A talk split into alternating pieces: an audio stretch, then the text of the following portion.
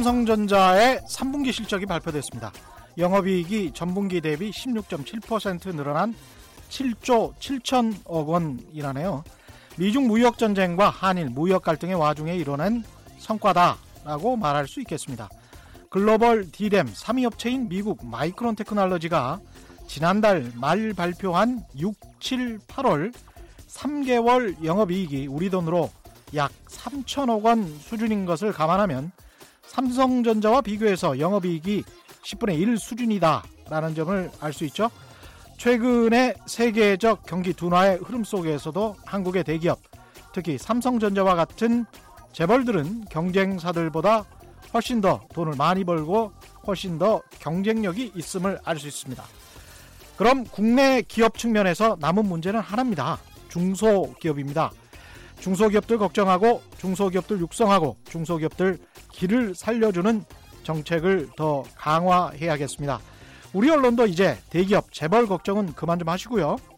지금 상황에서 기업 친화 정책이라는 것이 재벌 대기업 친화 정책이 아니라 중소기업 친화 정책이 돼야 하는 게 아닐까요? 이런 생각을 합니다. 우리나라 직장인 10명 중 9명 정도가 중소기업에서 근무합니다. 중소기업들이 살만해져야 대부분의 직장인들이 살만해집니다. 안녕하십니까. 진실 탐사 엔터테이너 있는 대로 다까 최경령입니다. 세상에 이익이 되는 방송 최경령의 경제쇼 출발합니다.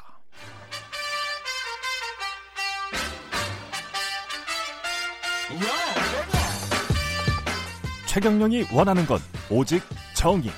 경제 정의를 향해 여러 걸음 깊이 들어갑니다. 최경령의 경제 쇼. 네, 국정감사 6일차를 맡고 있는데요. 국정감사가 아니로 아니라 조국 감사다 이런 이야기가 나올 정도로 여야가 사생 결단 난타전을 벌이고 있습니다. 오늘 정무위 금융감독은 국감에서도 조국 장관 일가의 사모펀드 투자를 놓고 여야 충돌이 이어지고 있습니다. 어제는 오촌 조카 조범동 씨의 공소장이 공개돼서 더욱 사안이 뜨거워지고 있습니다. 우리 저희 프로그램에서도 지난주 김경률 회계사하고 김한 기자 나와서 사모펀드 투자에 대해서 짚어봤었는데 오늘은 김남국 변호사와 자세히 짚어보겠습니다. 안녕하십니까? 네, 네. 안녕하세요. 김남국 변호사입니다. 예, 처음이시죠? 네. 라디오 이제 가끔 이제 차를 타고 가다가 듣긴 들었었는데요. 아, 이렇게 음. 나오는 음. 거는 처음입니다. 예, 오늘 좀 김경률 변호사 회계사 같은 경우에 이제 상당히 좀 부정적으로 이게 좀 유죄가 될 가능성이 높은 것 같다는 식으로 이야기를 많이 하셨었는데 이 공소장이 이미 나왔기 때문에 오늘 훨씬 더 중심으로서 검찰 주장을 중심으로 해서 팩트 중심으로 잘 짚어볼 수 있을 것 같습니다. 일단 어제 오촌 조카에 대한 공소장이 공개가 됐는데 공소장 내용은 다 보셨죠? 네. 음, 공소장이 공개가 되지는 않았고요. 예. 네, 보안상을 이유로 그렇죠. 공개를 예, 검찰에서는 음. 공개를 하지 못한다라고 이제 국정감사에서도 보고를 했고요. 그렇죠. 다만 예. 유능하신 기자님들께서 예. 구해 주셔가지고 저도 이 공소장 내용을 좀 확인을 하고 예, 들어왔습니다. 네, 제가 봤으니까 공개가 됐다 이런 착각을 하고 있습니다. 예, 공소장 내용을 저도 봤는데 네. 일반 사람들 저도 이제 기자지만 예. 제가 봐도 잘 내용을 확인할 수가 없을 것 같습니다. 이게 뭐가 팩트고 뭐가 주장인지 어떻게 보십니까? 네, 우선은 뭐 공소장만 있고 증거를 확인할 수 없기 때문에 네. 공소 사실 자체가 모두 다 유죄라거나 뭐 이게 팩트다라고 말하기는 좀 어렵다고 보이고요. 그렇죠. 그럼에도 불구하고 이제 상당 기간 동안 구속해서 음. 이 피의자들을 수사했고 또 공범감 공범 관계에 있는 다른 어떤 피의자들까지 함께 수사를 해가지고 진술을 받고 또 여러 가지 자금 흐름을 확인한 것이기 때문에 음. 일정 부분 사실의 가능성이 높다라고는 그렇게 저희가 평가를 할 수 있고요. 예. 네, 그래서 우선은 공소장 내용을 좀 몇 가지를 평가를 해보면 예. 범죄 사실이 상당히 많습니다. 그래서 누구에 대한 범죄 사실인가요? 예? 우선은 이제 조범동 씨. 오촌 조카. 이, 예, 오촌 조카인 조범동에 대한 그런 어떤 음. 범죄 사실이 굉장히 많고요. 예. 뭐 자본시장법 위반 뭐 이런 것들도 있긴 하지만 이것보다 가장 큰 문제는 업무상 횡령이라든가 횡령. 배임 이런 예. 것들 액수 자체가 상당히 크기 때문에 이게 가장 크게 문제가 되는 것으로 보이고요. 예. 그리고 이제 이게 결국에는 코링크 P라고 하는 투자 회사가 자회사들의 뭐 웰스시에티나 WFM에 투자를 하고 그 회사들로부터 이제 업무상 횡령과 배임이 이루어졌기 때문에 음.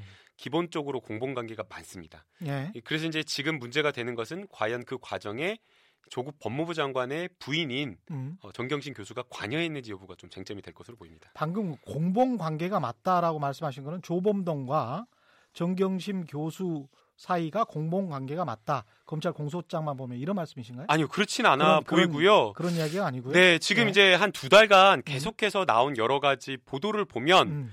검찰은 이 코링크 피의 실소유주를 음. 정경심 음. 교수로 보고 있다. 음. 그래서 정경심 교수가 오촌 조카를 통해 가지고 결국에는 오촌 조카를 마치 직원처럼 부려 가지고 음. 이 전체적인 어떤 범죄를 저질렀다라고 이렇게 그림을 그리고 있다는 식의 어떤 보도들이 많이 되었었는데요. 예? 공소장 내용을 보게 되면 그게 과연 가능하나라고 생각이 들 정도로 그렇게 보기에 좀 어렵다라는 생각이 듭니다. 왜요? 우선은 이 공범 관계를 뒷받침할 그 정경심 교수에 대한 공범 관계를 뒷받침할 내용 자체가 다 빠져 있는데요. 음. 그럼에도 불구하고 만약 정경심 교수가 실질적으로 코링크 피의 실소유주여가지고 오촌 조카를 이용해서 뭔가 범죄를 저질렀다라고 보려면 예. 범죄 수익이라는가 업무상 횡령의 최종착점이 정경심 교수여야 되는데 예. 지금 여기 나온 여러 가지 업무상 횡령이나 배임 혐의의 대부분은 음. 정경심 교수로 돈이 흘러가지 않은 것으로 되어 있고요. 예. 심지어는 뭐 그 굉장히 고가 뭐 음. 뭐 이름 말씀드리기 어려운 외제차나 이러한 것들도 예? 샀다라고 했는데 이것도 오촌 조카가 횡령한 걸로 되어 있기 때문에 오촌 조카가 산 거죠. 네. 어. 근데 네. 만약 그 내가 정말 실질적인 배후에 있는 소유주고 음. 그 직원을 부려가지고 업무상 횡령이나 배임을 한다고 하면은 음. 누군가가 그렇게 고가의 어, 외제차를 사도록 내버려 두겠습니까? 그 말이 안 되는 거죠. 그래서 음. 결국 이 업무상 횡령이나 배임의 게, 제일 중요한 것은 돈의 흐름을 쫓는 것인데요. 예. 그 돈의 흐름의 마지막 종착점에 있는 사람이 이 최종의 어떤 그런 어떤 주도 주모자일 수 있는데 예. 그런 어떤 돈의 흐름이 나오지 않고 있다라는 점에 비춰봤을 때 음.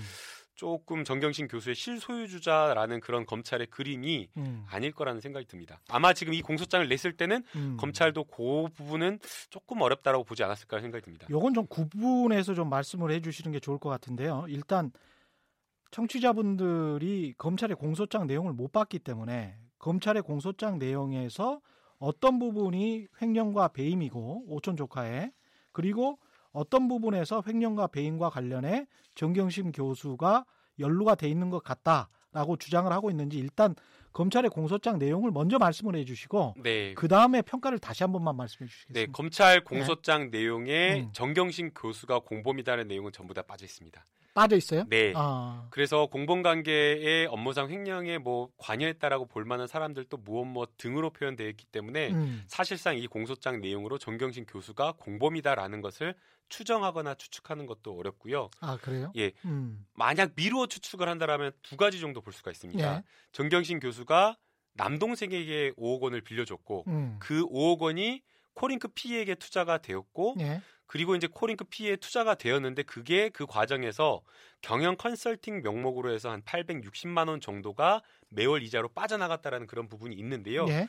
이제 지금 이 부분에 대해서 어, 업무상 횡령 배임이다라는 식의 지금 주장이 공소장에 들어가 있는데 예. 만약 이게 정경심 교수가 남동생에게 돈을 빌려준 게 아니라 예. 차명으로 투자를 한 것이다라고 한다면 음. 이것은 공범관계가 성립되거나 그렇죠. 아니면은 또 조국 법무부 장관 이것까지 같이 알았다라고 한다면 음. 공직자 윤리법까지 문제가 될 수 있는 부분이기 때문에 예. 무엇인가를 공범관계를 찾자라고 하면 해당 이 부분만 문제가 이 정도가 문제가 될 것으로 보입니다. 차명 투자. 네.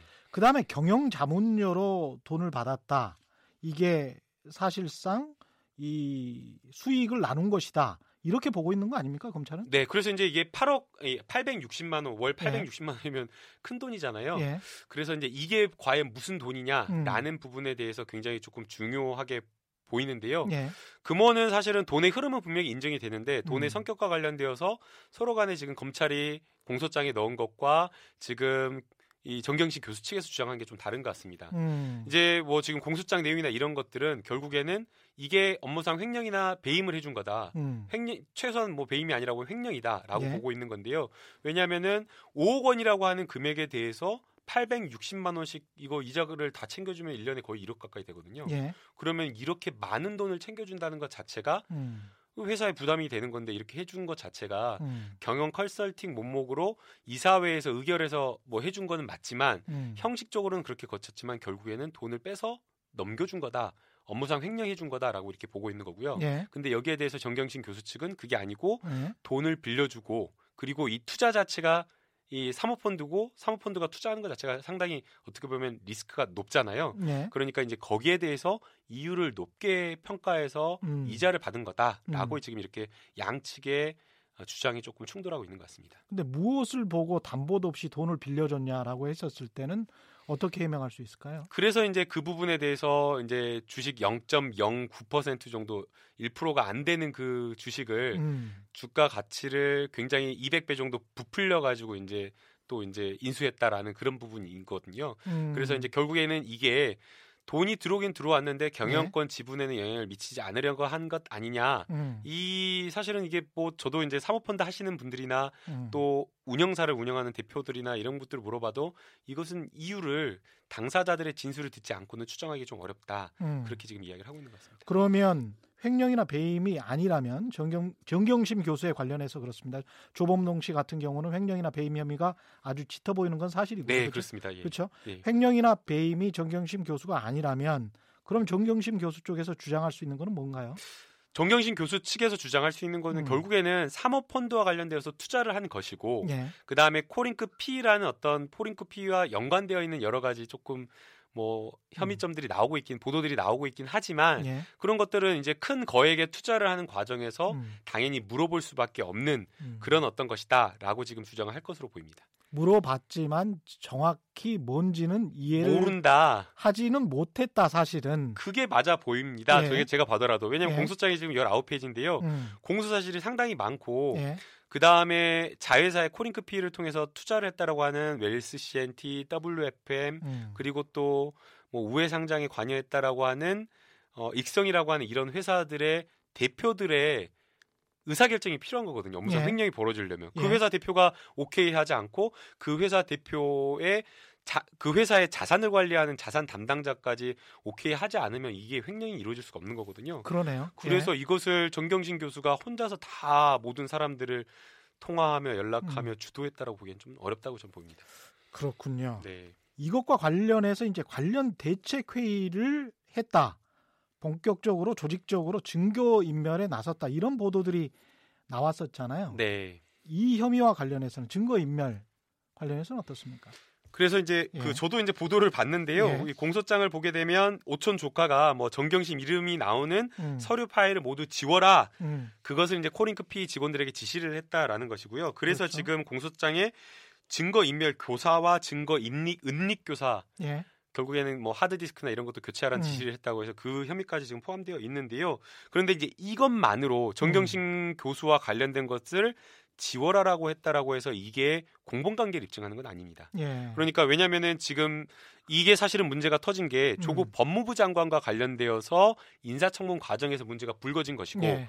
그리고 이 지금 지시 증거인멸 교사와 관련된 지시를 했을 시점 자체가 음. 출국 직전과 출국해서라고 이야기를 하거든요. 예. 그 당시가 8월 한 19일 정도, 음. 8월 19일과 8월 26일, 20, 뭐 요 정도 시점을 이야기를 하고 있기 때문에 네. 그 당시 시점을 생각을 해보면 인사청문회와 관련되어서 관련되어 있는 것을 단절시키기 위한 것이었다라고 한다면 음. 그것만으로 이거를 삭제나 증거 이, 뭐야 정경심 교수와 관련된 부분을 정경심 남매와 관련된 부분을 없애거나 지우라고 했다라고 해서 음. 이것을 이것이 바로 정봉신 교수의 관여라든가 음. 공범 관계를 입증하는 증거로 보기에는 좀 어렵고요. 그러니까 더 이상 정치적 논란이나 언론의 논란이 그렇죠. 되는 것을 막기 위해서 그런 것 아니냐. 네. 시점상 보면 예, 시점상 보면 차단하려는 그런 측면이 있다라고 보이기 때문에 이건 음. 충분히 해명이 가능한 거고요. 음. 만약 이제 뭐 공범 관계를 인정하려고 한다면 예. 정경심 교수 측에서 이것을 다 어느 정도 알고 음. 오촌 조카에게 지시를 내린다거나 예. 아니면 또는 거꾸로 정경심 교수에 대해서 보고를 하면서 네. 보고자의 뭐 참조 뭐 아. 해가지고 정경심 교수가 들어가 있거나 음. 이러한 문건이나 이러한 어떤 이메일 음. 이런 것들의 진술 내용이 나와야 되는데 지금 현재 조국 오촌 조카의 공소장에는 그런 내용 들어가 있지 않습니다. 그러니까 증거 인멸을 한 그 대상 자체가 어떻게 보면 청문회 대비용이나 정치적인 행위에 대한 대비용이지 검찰이나 그 법적인 내용에 대한 대비용 이 아니었다. 아닐 가능성이 있다라는 거죠. 아니었을 네, 가능성이 지금 있다. 공소장 내용만 보면 그렇습니다. 그다음에 이제 횡령이나 배임에 관해서 명확하게 지시를 했었어야 되는데 그런 것에 관한 지시는 아닌 것 없었다. 같다. 그리고 또이 음. 횡령이나 배임이 이루어지면 돈의 음. 종착지가 그렇죠. 정경심 교수로 흘러가야 되는데 지금 음. 이 여기 횡령 배임의 그런 것들이 익성 모 익성의 뭐 무슨 모 대표나 사장 아니 익성의 음. 무슨 어, 어떤 특정인에게 들어갔다. 뭐 네. 이런 식이거든요. 그 다음에 어. 또 임의로 누가 사용해버렸다. 이런 식이기 음. 때문에 정경심 교수 측으로 들어가는 부분이 없는 것으로 보이기 때문에 음. 그런 것들을 고려하면 저는 조금 어렵다는 생각이 듭니다. 그렇군요. 그 관련해서 이제 또 꼭 뒤따라 오는 것이 공직자 윤리법입니다. 그러니까 이제 정경심 교수가 가족 펀드 운영사 지분을 남동생 명의의 차명으로 보유했다면 공직자 윤리법 위반 아니냐. 이게 이제 꾸준한 검찰 측의 주장이었던 것 같고요. 여기에 관해서는 어떻게 보십니까? 음, 지금 막 보도된 내용을 보면 그런 어떤 공소 사실을 이야기를 하면서 음. 투자를 먼저 이렇게 하려고 했다라는 그 표현을 지금 어, 문제 삼고 있는데요. 예. 우선 공직자 윤리법과 관련되어서 공직자 윤리법의 의무 대상자는 공직자입니다. 그러니까 그렇죠. 예, 네. 배우자를 뭐 처벌한다거나 그런 것은 아니고요. 음. 배우자에게 의무를 만약 지운다라고 한다면 음. 공직자와 공범관계에 있어야 되는 거거든요. 음. 그래서 지금 이 공직자 윤리법을 문제를 삼으려면 조국 교수가 정경심 교수와 공모해 가지고 음. 뭐 여보 내가 지금 뭐 공직에 나가게 되었으니 음. 우리가 내가 지, 직접 투자하기 어려우니까 예. 차명을 투자해 가지고 뭔가 이용해서 투자를 해야 된다라는 식으로 이야기를 해야 되는데 당시는 민정수석 시절 이제 들어가려고 한 그때를 그러, 이야기하고 있는 것 같습니다. 그렇죠. 네. 네. 그런데 지금 이게 보게 되면 차명으로 보기에도 좀 차명 투자라고 보기에도 좀 어렵고요. 음. 그 다음에 또 문제가 되는 것은 직접 투자를 금지하고 있기 때문에 예. 직접 투자를 해야 되는데 예. 차명이 인정된다고 하더라도 이게 사모펀드기 때문에 또 직접 음. 투자는 아니거든요. 예. 그렇기 때문에 이것은 사실상 공직자 윤리법 위반으로 보기에는 좀 어렵지 않나라는 그런 생각이 듭니다.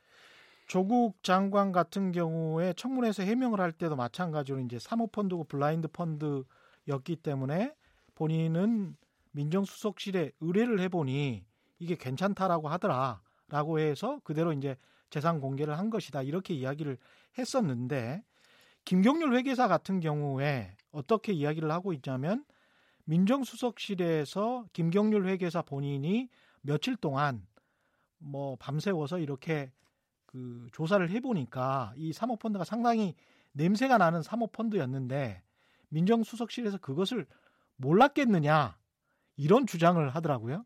원론적인 주장일 수도 있지만 그런 측면에서 이제 조국 당시 민정수석이 그 사모펀드의 위험성에 관해 위험성이랄까요 위법할 수 있는 쪽으로 갈 수 있다라는 가능성에 관해서 알고 있었을 가능성 그것은 어떻게 생각하십니까? 이거는 법적인 논란을 떠나 예. 또다시 이제 도덕적이고 정치적인 논란이라고 볼 수도 있는데 근데 이제 저는 음. 이제 지난주에 제가 음. 우연히 이제 김경률 회계사님하고 예. 김한 기자님을 주차장에서 마주쳤거든요. 그랬군요. 열심히 이제 뛰어가신 게 이 방송 하려는 거였는데 맞아요. 맞아요. 근데 이제 만약 그런 어떤 문제 제기를 한다라고 하면 사실은 예. 구체적인 어떤 근거를 제시해야 되지 않나라는 생각이 듭니다. 음. 사모펀드와 관련되어서 운영에 관련되어서 여러 가지 문제가 있다라고 이야기하시는 분들이 많은데요. 음. 문제가 있는 것은 사실 많긴 많습니다. 예. 그러나 모든 사모펀드가 문제 있다라고 하면 그거는 좀 문, 그거는 좀 적절한 지적은 아니라고 음.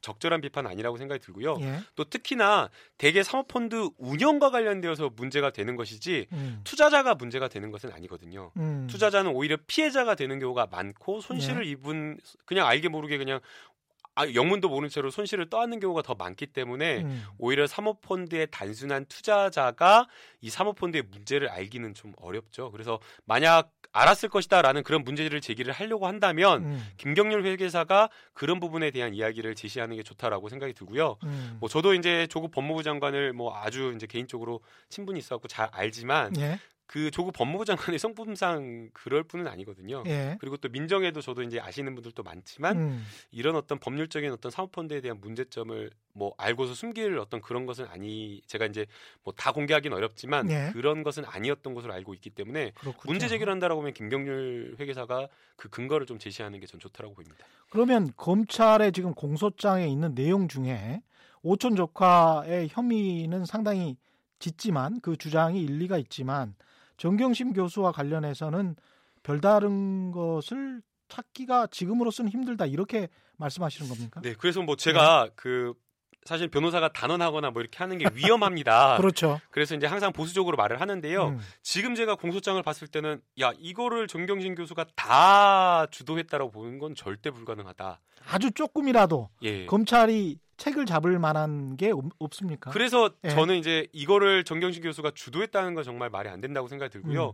개별 범죄와 관련되어서 낮은 수준의 음. 공범 관계는 형성이 될 수는 있겠지만 낮은 수준의 공범 관계는 뭐 그러니까 예컨대 예. 뭐 방조를 했다거나 도와줬다라거나 음. 아니면은 그걸 이용해서 투자를 돈을 벌려고 했다거나 이러한 것들은 아직 지금 뭐 구체적인 어떤 내용이 밝혀지지 않아서 음. 이러한 것들은 아직 가능성 열려 있다라고는 보이지만 예. 뭐 정경신 교수가 완전히 업무상 횡령 횡령이나 배임에 대해서 공범 관계에 있다거나 음. 똑같은 책임을 지는 공범 관계에 있다거나 음. 아니면 오촌 조카를 주도해 가지고 이용해 가지고 이러한 모든 어떤 코링크 피의와 관련된 부분을 직접적으로 운영했다라고 보는 것은 음. 상당히 무리가 있다고 상당히 무리가 있다. 네. 도와줬다거나 방조를 했다고 하더라도 그게 죄가 되죠. 될 수 있죠. 예. 예. 방조범도 처벌이 되는 거니까요. 그렇죠. 근데 이제 내가 이게 자본시장법이랄지 다른 법률에 위반되는지를 모르고 도와줬다거나 방조를 했다. 이게 이제 미필적 고의 거죠. 그러나 이제 나한테는 어느, 어느 정도 영, 좋은 뭐라고 해야 될까요?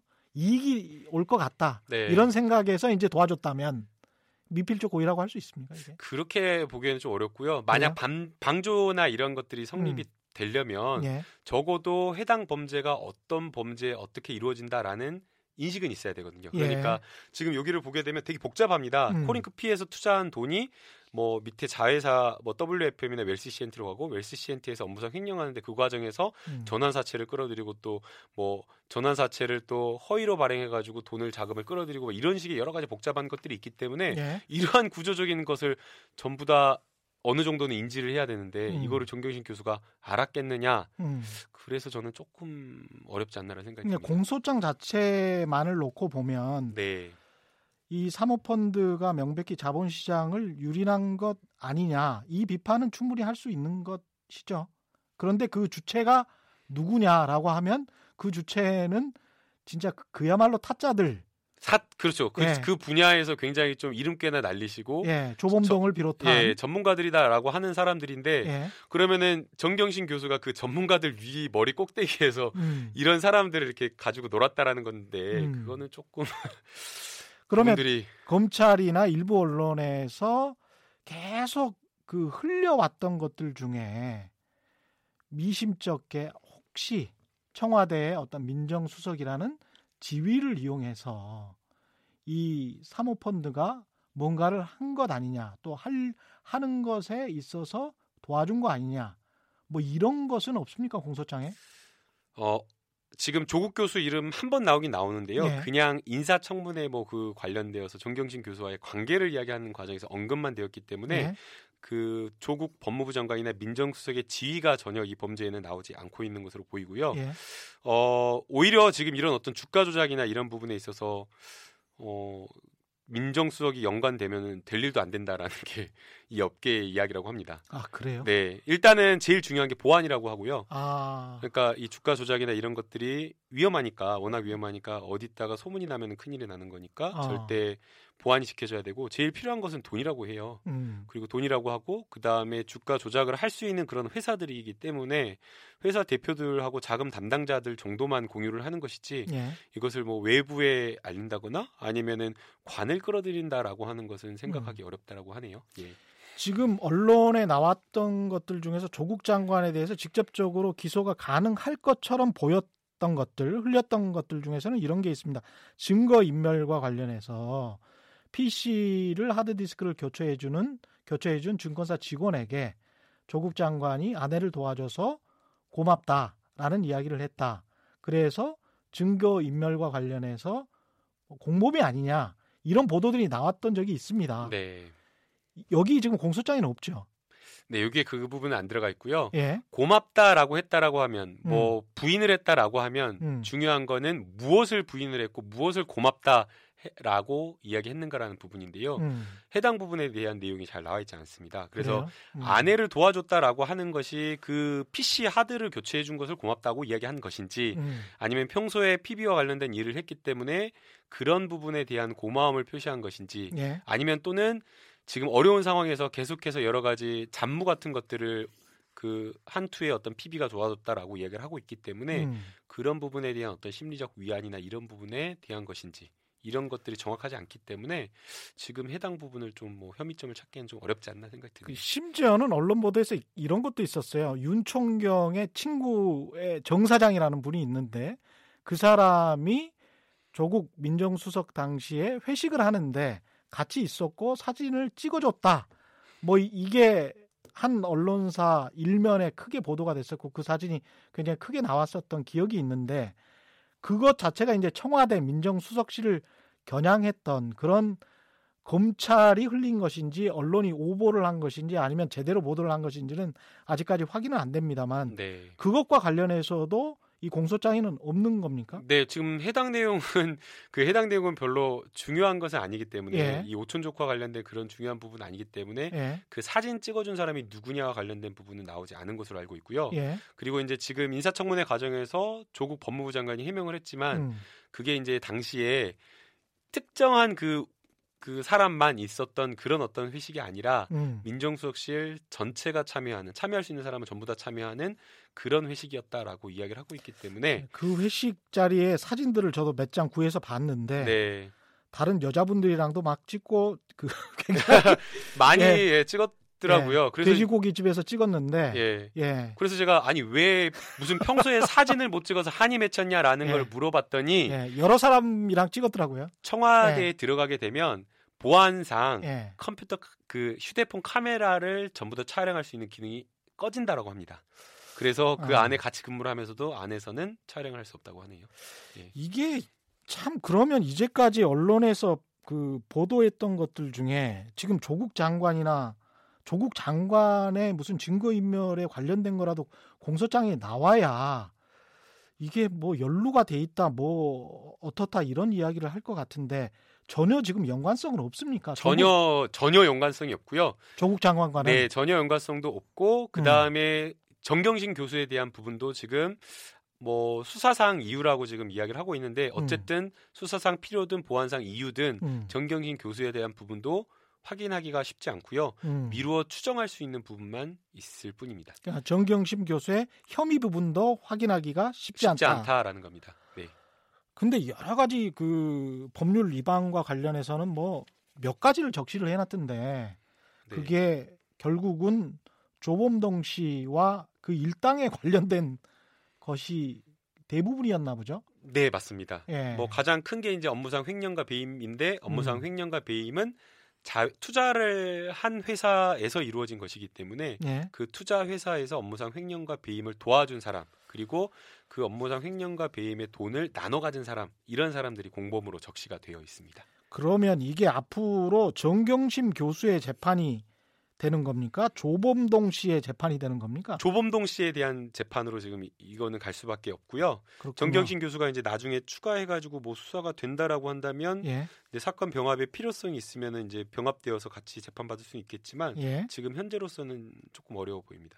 그러면 이 조범동 씨 재판을 하는 진행하는 과정에서 정경심 씨가 공범자로 일단 검찰에 의해서는 몰렸으니까요. 네. 그렇죠?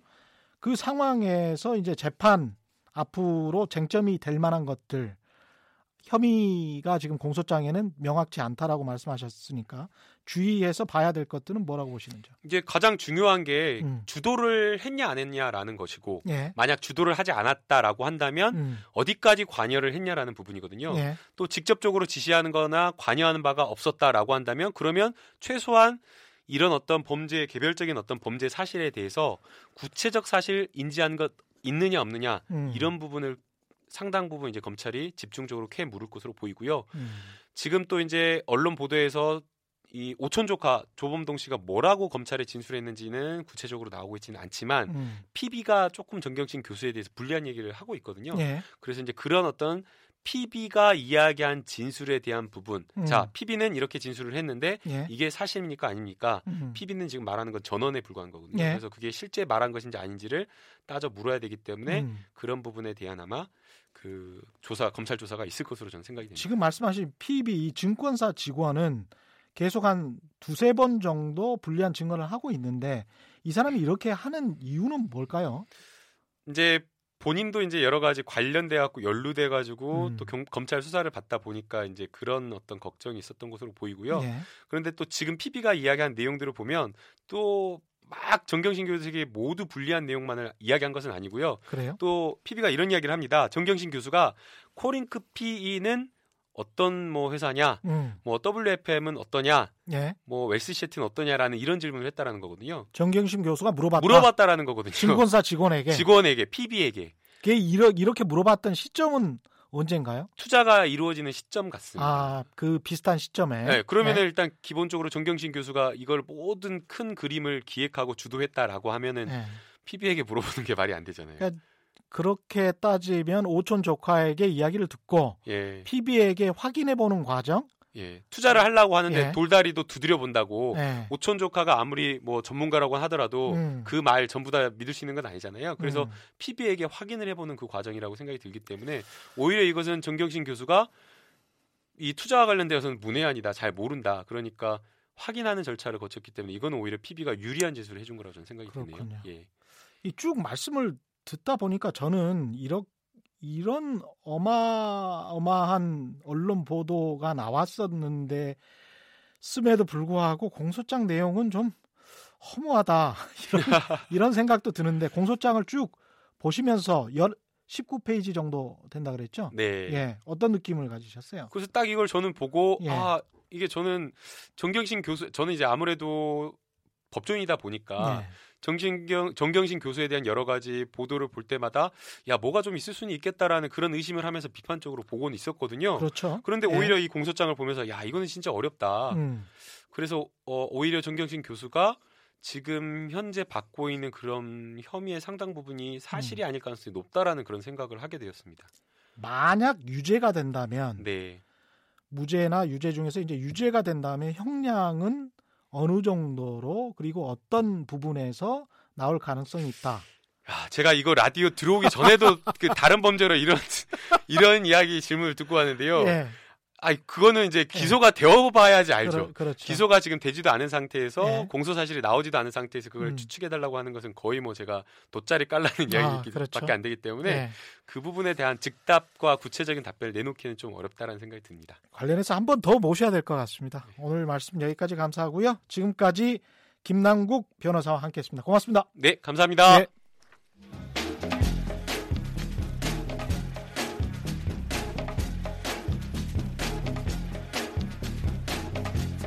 팩트 체크. 최경영의 경제쇼는 진실만을 전해드립니다.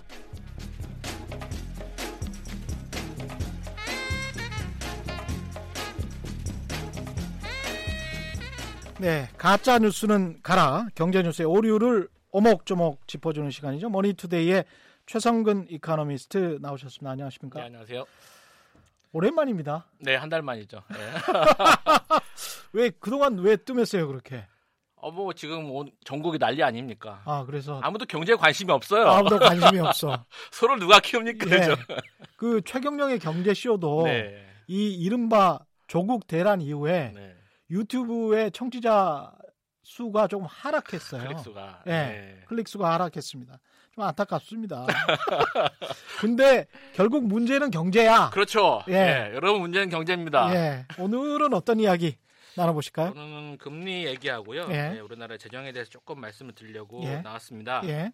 이제 10월에 이제 금통위가 아, 열리지 않습니까? 음. 네, 지금 미국도 그렇고 우리나라도 그렇고 지금 금리에 대한 관심이 조금씩 올라가고 있어요. 예. 글로벌 상황을 보면 지금 트럼프 대통령도 그렇고 연준의 분위기가 일단은 아직은 50% 정도의 확률로 음. 지금 10월달에 인하할 것이다 안 할 것이다 이렇게 보고 있는데 예. 지난달에 보면 이제 연준이 금리 인하를 했지 않습니까? 예. 1.75에서 2.0%로 이제 음. 0.25% 포인트 두 번째 인하했는데 그렇죠. 트럼프가 상당히 실망을 했어요. 그 정도 갖고 되겠어? 뭐 막 예. 그리고 나서 막 배짱도 없고 뭐 네. 센스도 없고 뭐뭐 네. 뭐 그런 아주 테러블 커뮤니케이터다 하면서 네. 트위터에 막 네. 파월의 연준 의장에 대해 막 엄청난 비난을 때렸어요. 네. 금리 인하했는데도 불구하고. 그렇죠. 0.5% 포인트 안 했다고. 예. 그러니까 이번에도 아마 금리 인하에 대한 압박이 음. 좀 올라가지 않을까. 그리고 거기다 이제 선거가 다가오고 있으니까요. 예. 그리고 이제 이 금리 인하에 대해서 여러분이 좀 알아두셔야 될 게 이 채권 시장에 대한 에서의 압박이 음. 어, 상당히 좀 강하게 들어갑니다. 그러니까 시장 자체에서 시장에서 금리, 금리 인하를 하라는 압박이 들어가고 있다. 신호를 시그널을 계속 보내죠. 아, 인하해라. 예. 그러니까 지난번에 아마 신한용 센터장님이 나와서 음. 지금 시기가 아마 채권 투자에 뭐 좀 많이 관심을 가지시라는 말씀을 하신 것 같은데요. 예. 제가 보기에는 예. 그러한 이유가 이제 채권 투자가 이제 금리가 막 낮음에도 불구하고 왜 채권을 투자하냐. 그렇죠. 근데 이제 이게 채권이 여러분이 만기까지 트레이더든 들고 있지 않습니다. 음. 그러니까 트레이더들은 금리가 떨어지면 채권 가격은 올라가니까. 그렇죠. 예. 그러니까 기존에 갖고 있던 채권 가격은 올라가니까 예. 금리가 내려가게 되면은 금리를 팔 유, 아니, 채권을 팔 유인이 더 생기게 되는 거죠. 그렇죠. 수익이 생기니까 예. 그 채권 가격이 올라가니까. 음. 그러니까 채권 트레이더들은 그러한 신호를 계속 보냅니다. 음. 우리는 우리는 이렇게 보고 있다, 이렇게 보고 있다. 예. 그래서 채권을 살 수요가 지금 많다는 거잖아요. 그러니까 글로벌 경기가 안 좋으니까 예. 채권에 대한 수는 많아요. 어. 채권은 어, 어차피 이제 투자가들이 담아야 되는 그런 되게 포트폴리오거든요. 거기다가 금리 인하의 시그널이 계속 나오고 있으니까. 그렇죠. 그러니까 채권을 금리가 조금이라도 높을 때 예. 채권 수익이 조금이라도 높은 걸 사자라는 수요가 더 많아지게 되는 것이죠. 음. 그러니까 그런 차원에서 금리에 대한 압박이 트럼프에게서도 들어가고 시장에서도 들어가기 때문에 예. 어 10월 혹은 12월 음. 두번 남았는데 음. 한번 정도는 인하하지 않을까라고 보고 있고 예. 뭐가, 미국이 예 미국이 예. 그렇고요. 예. 우리나라도 아마 그걸 따라가지 않을까 싶습니다. 우리나라도 예, 예. 지금 이절 총재께서 국감에서 나오셔서 하신 말씀이 음. 올해 2.2% 성장이 녹록지 않다. 음. 이런 뉘앙스의 말씀을 하셨어요. 그랬죠. 예. 예. 그러니까 뭐 2.2% 네. 2%대를 지킬 수 있을까 이런 생각들은 뭐 계속 꾸준히 사실은 최이코도 그런 네, 제가 점을 쳤죠. 예. 올해 1% 성장을 예. 찍을 수 있다. 그거 한 예. 5, 6개월 전에 예, 예 이야기 했었던 것 같은데. 전망을 했는데요. 예. 아마 한은에서 볼 때는 2.0에서 1, 2, 잘하면 2.1까지 음. 보는 것 같습니다. 예. 지금 뉘앙스로는. 음. 그래서 통화를 완화적 스탠스로 가져가시겠다는 말씀을 계속 하셨고 음. 지금 뭐 많이들 아시겠지만 지금 저물가가 지금 심각하지 않습니까? 그렇죠. 뭐 여러 가지 이제 단기적 요인이 있지만 음. 하여튼 공급적 요인이 큰 건 사실이지만 수요적 요인도 분명히 있는 것 같아요. 예. 수요가 뒷받침되지 못하기 때문에 물가가 충분히 올라가지 못하는 그런 한계가 있거든요. 예. 그러니까 그런 상황에서 결국 이 한은의 가장 큰 역할이 물가 안정인데 전물가가 지속이 되면 음. 기대 인플레이션이 떨어지게 되고 그렇죠. 그것이 장기화될 경우는 이게 디플레이션 우려가 지금 계속 그렇죠. 나오고 있는 것이 그냥 그런 이유거든요. 그렇죠. 물가 계속 떨어지는데 지금 살 필요 있느냐? 예, 예. 예. 그런 부분에서 한은에서도 아마 고민이 큰 것 같아요. 음. 그래서 아마 이 미국의 스탠스를 보면서 어, 하반기 음. 10월과 10, 11월에 우리 내는데 음. 아마 미국 움직임을 보면서 한 번 정도는 인하하지 않겠느냐. 음. 예, 그러니까 미국도 한 번, 우리나라도 한 번. 그렇게 한번 그 정도 인하하면 우리는 금리가 어떻게 되는 거죠? 1.5에서 1.25%로 내려가는 거죠. 1.25%. 예, 예. 지금 1.5%니까. 어, 그러면 예. 한국은행에서 금리를 인하하기 전에 시장 금리가 조금 조금씩 내려가는 경향을 보일 수도 있겠습니다. 이미 국채 금리 많이 떨어져 있고요. 예. 1.3% 정도로 떨어져 있고 음. 통화채도 아마 그 정도로 떨어져 있는 걸로 알고 있습니다. 이렇게 저물가 네. 상황이고 특히 네. 이제 서울 지역 같은 경우는 집값이 특히 이제 강남 사구 같은 경우는 꽤 올랐지만 네. 전국적으로 봤을 때는 지역의 주택 가격은 상당히 또 떨어졌 떨어진 것도 많거든요. 상당히 양극화된 모습을 보이고 있습니다. 그렇죠. 예. 그러니까 이제 부동산 정책과 관련해서도 정부가 분양가 상한제를 민간 택지에 대해서 네. 분양가 상한제를 하겠다라고 했다가 네네. 사실상 뭐 이게 한다는 건지 만다는 건지 이도저도 아닌 상황으로 지금 가, 예, 예, 예. 간 거잖아요. 근데 6개월 이후가 또 마침 또 4월 말 총선 총선이죠. 이후고 그 이후에 또 어떻게 될지는 모르겠고 대선 전국으로 들어가게 되죠. 그렇죠.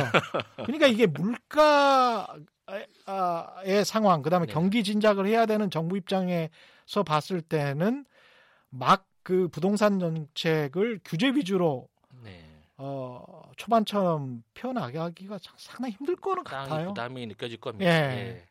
그리고 또 하나 이제 예. 금리를 내리면 예. 단지 좋은 점만 있는 것이 아니라 음. 이 금융시장에 상당히 어려움이 있어요. 예. 은행 같은 경우도 수익률이 떨어지는 측면이 있고 음. 보험사들도 여러분들 보험 많이 들, 들고 계시지 않습니까? 그렇죠. 근데 장기 뭐 보험 같은 거 들 경우에는 음. 보험사들이 수익성이 막 떨어져요. 음. 왜냐하면 보험사들은 이미 책정해 놓은 보험 금리 이율이 있는데 예. 거기서 수익성이 계속 떨어지게 되지 않습니까? 음. 금리가 떨어지게 되면 네. 자기네도 투자를 해서 돈을 이제 어, 벌어 들인 다음에 그거를 고객들에게 보험료로 지급을 해야 되는데 음. 장기 보험 같은 경우는 이미 책정하는 금리가 있는데 예. 그 수준을 미달하게 되는 계속 금리가 떨어지게 되면 음. 보험사들 수익성이 굉장히, 굉장히 안 좋아지거든요. 예. 이런 측면에서 이제 따로 여러 전문가들은 아마 우리나라의 금리의 마지노선이 음. 1% 정도가 아니냐라고 음. 보시는 분들도 꽤 있어요. 예. 그 이하로 내려가면은 금융권의 충격이 오히려 더더 음. 더 커질 수 있기 때문에 음. 금융위기가 올 수 있다 이런 얘기도 하시, 하시거든요. 예. 그러니까 그런 부분도 좀 고려를 해야 될 것 같고요.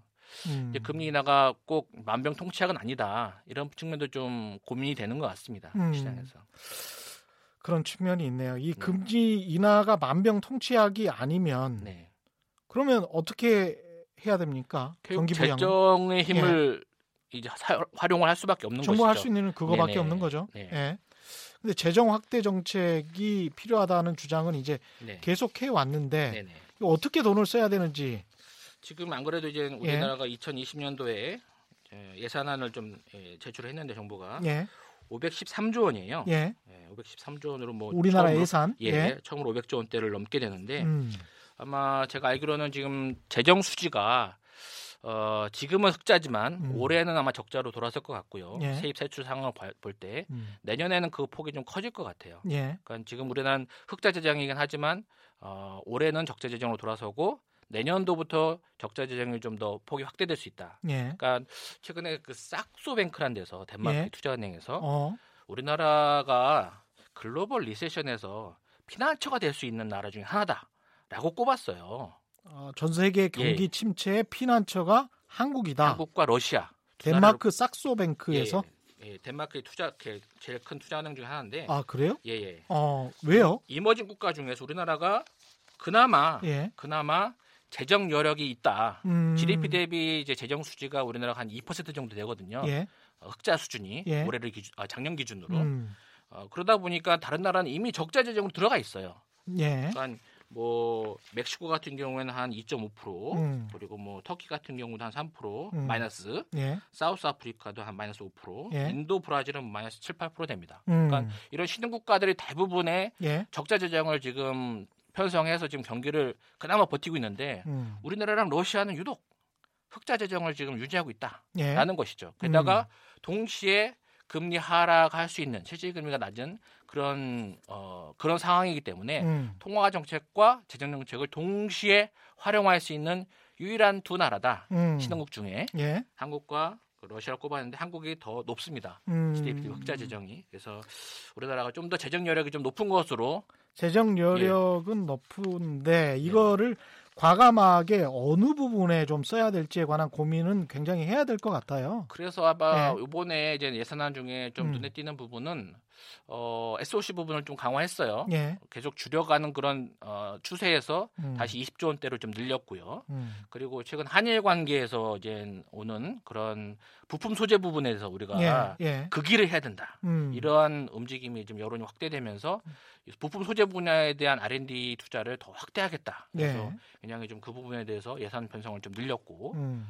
또 국방비도 아마 50조 원대로 늘렸을 거로 제가 보고 아, 아, 예상하고 있어요. 예. 그래서 국방비도 그런 부분에서 많이 9%대 또 상, 승을좀 어, 재정을 확대 편성함으로써 이런 부분들이 좀 이 경기 부양에 좀 도움을 가, 져오지 않을까라는 생각을 좀 하고 있습니다. 근데 네. 이제 일반 소비자나 가게 입장에서는 네.